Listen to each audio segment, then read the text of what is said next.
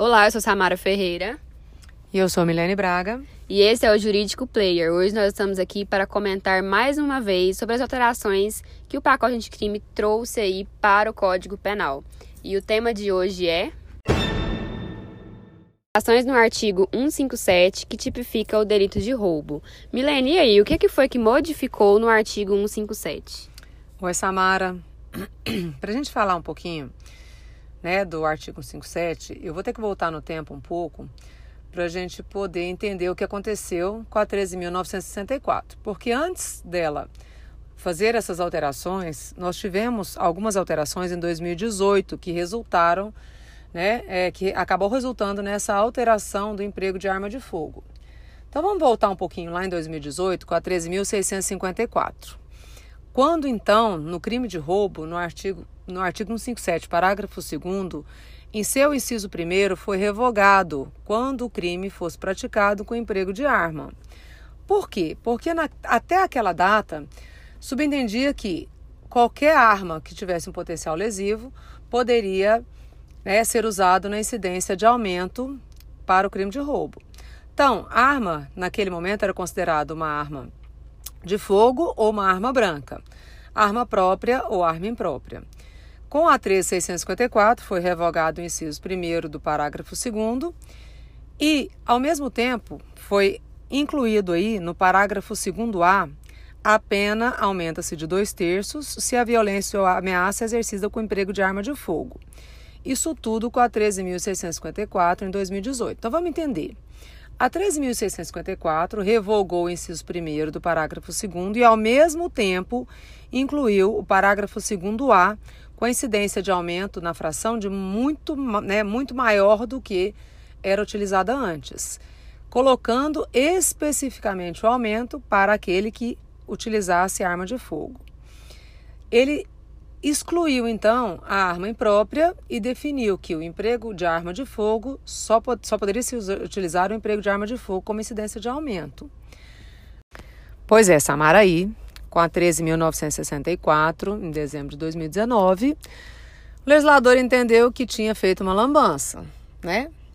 Por quê? Porque com a 13.654 ele tirou o emprego de arma. Com a 3654, ele incluiu o emprego de arma de fogo. E aí, em dezembro de 2019, é, eles entenderam que ficou uma lacuna aí, de 2018 para 2019.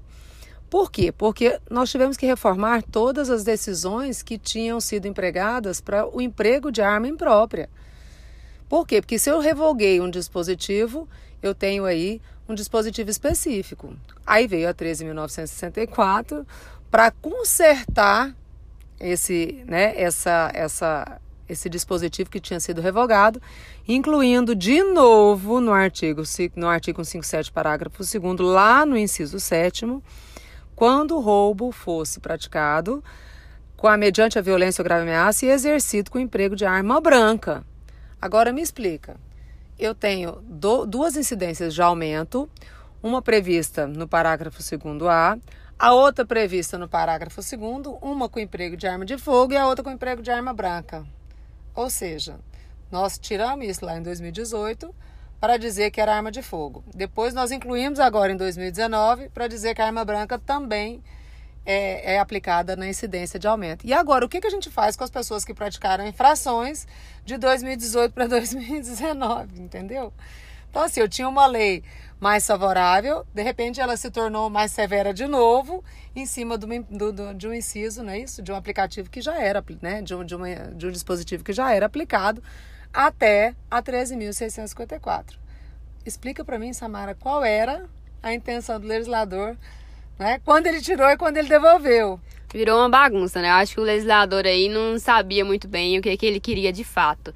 Mas além dessa problemática das pessoas que já cometeram crimes anteriormente, antes dessa modificação agora do pacote anticrime, a gente vê também que ficou uma lacuna na lei, porque não ficou é, expresso o que seria esse uso de arma branca. Porque o que, que, seria a arma branca? Qualquer coisa que for achada ali com a pessoa no momento do roubo será considerado arma branca e será causa aí de uma majorante de, de aumento de pena? Por quê? É, o que, que seria arma branca? Por exemplo, arma branca pode ser algo que a pessoa utiliza com a finalidade de, sei lá, matar outra pessoa. Mas e, por exemplo, se é encontrado com uma faca de cozinha? Porque uma faca de cozinha, uma faca de churrasco, não é, é pode alcançar o resultado de tirar a vida do outro, mas não é utilizada com essa finalidade, apesar de poder alcançar esse resultado.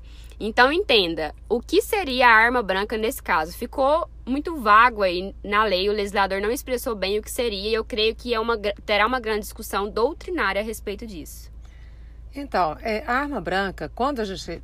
É, porque vamos lembrar que nós estamos lá no 157, né? Então o dolo do, do agente é para conseguir, é, mediante a violência e o emprego dessa arma, é, apropriar-se do patrimônio. Por quê? Porque aqui é o crime contra o patrimônio. Então o dolo do agente é para a subtração do patrimônio. E ele vai se utilizar desses meios para atingir o fim desejado. Então, a arma branca, neste caso, por isso que é, eles que, quiseram devolver, quiseram devolver em parágrafos diferentes, com incidências de aumento diferentes, justamente para que não se confunda né, é, a arma de fogo com a arma branca. Porque a arma branca ela só poderá ser utilizada como incidência de aumento desde que ela tenha uma potencialidade é, lesiva a ponto de intimidar a vítima, não é isso? No momento da subtração. Isso pode ser qualquer tipo de arma, tanto que ela é chamada de arma imprópria. Qualquer uma que não seja arma de fogo, porque a arma de fogo ela exige uma perícia também.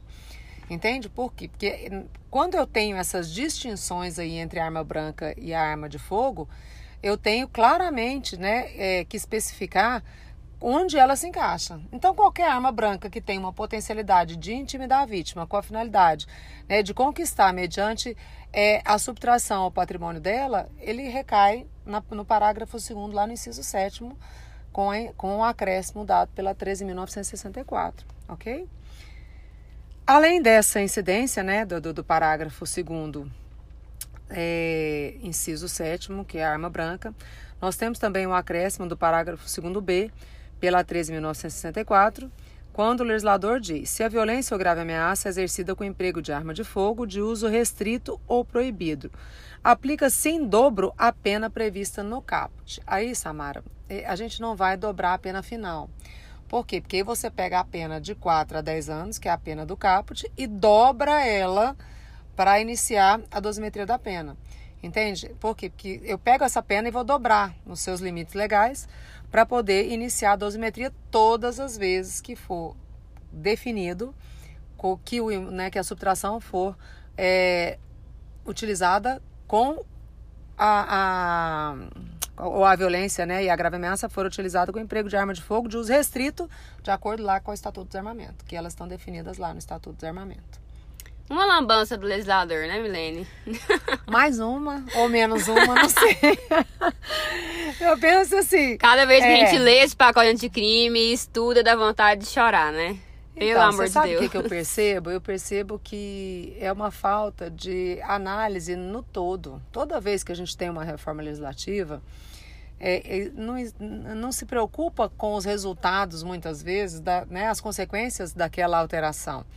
Então, assim, a gente tem tanta gente, né, que, é, que é estudioso na área criminal, que é estudioso na área do direito, que pode fornecer para nós perspectivas né, de, de, de, de, das consequências dessas reformas legislativas que toda vez que a gente tem, isso causa um grande impacto, né? É um grande impacto na sociedade que depende dessas, dessas, né, dessas, eh, desses dispositivos.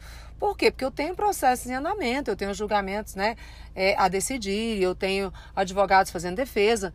Então, toda vez que vem uma reforma legislativa, a gente sabe que isso causa um grande impacto na sociedade, de uma forma geral. Daquele que acusa, daquele que defende, aquele, né, aquele que julga. Todos eles têm que se adequar, se amoldar né, dentro de, de uma coisa que de, ser, né, já, já estava definido. Bastava a gente né, tratar isso de uma, de uma forma mais simples, mas não revogar para depois devolver, percebe que fez uma lambança, volta e faz outra. Aí fica complicado, né, Milene? É, vamos, vamos indo estudando, né? Ainda bem que tenha, né? Porque senão a gente não tem o que ensinar. É, exatamente. Então, esse foi o nosso podcast. Obrigada a você que nos ouviu até aqui e até a próxima.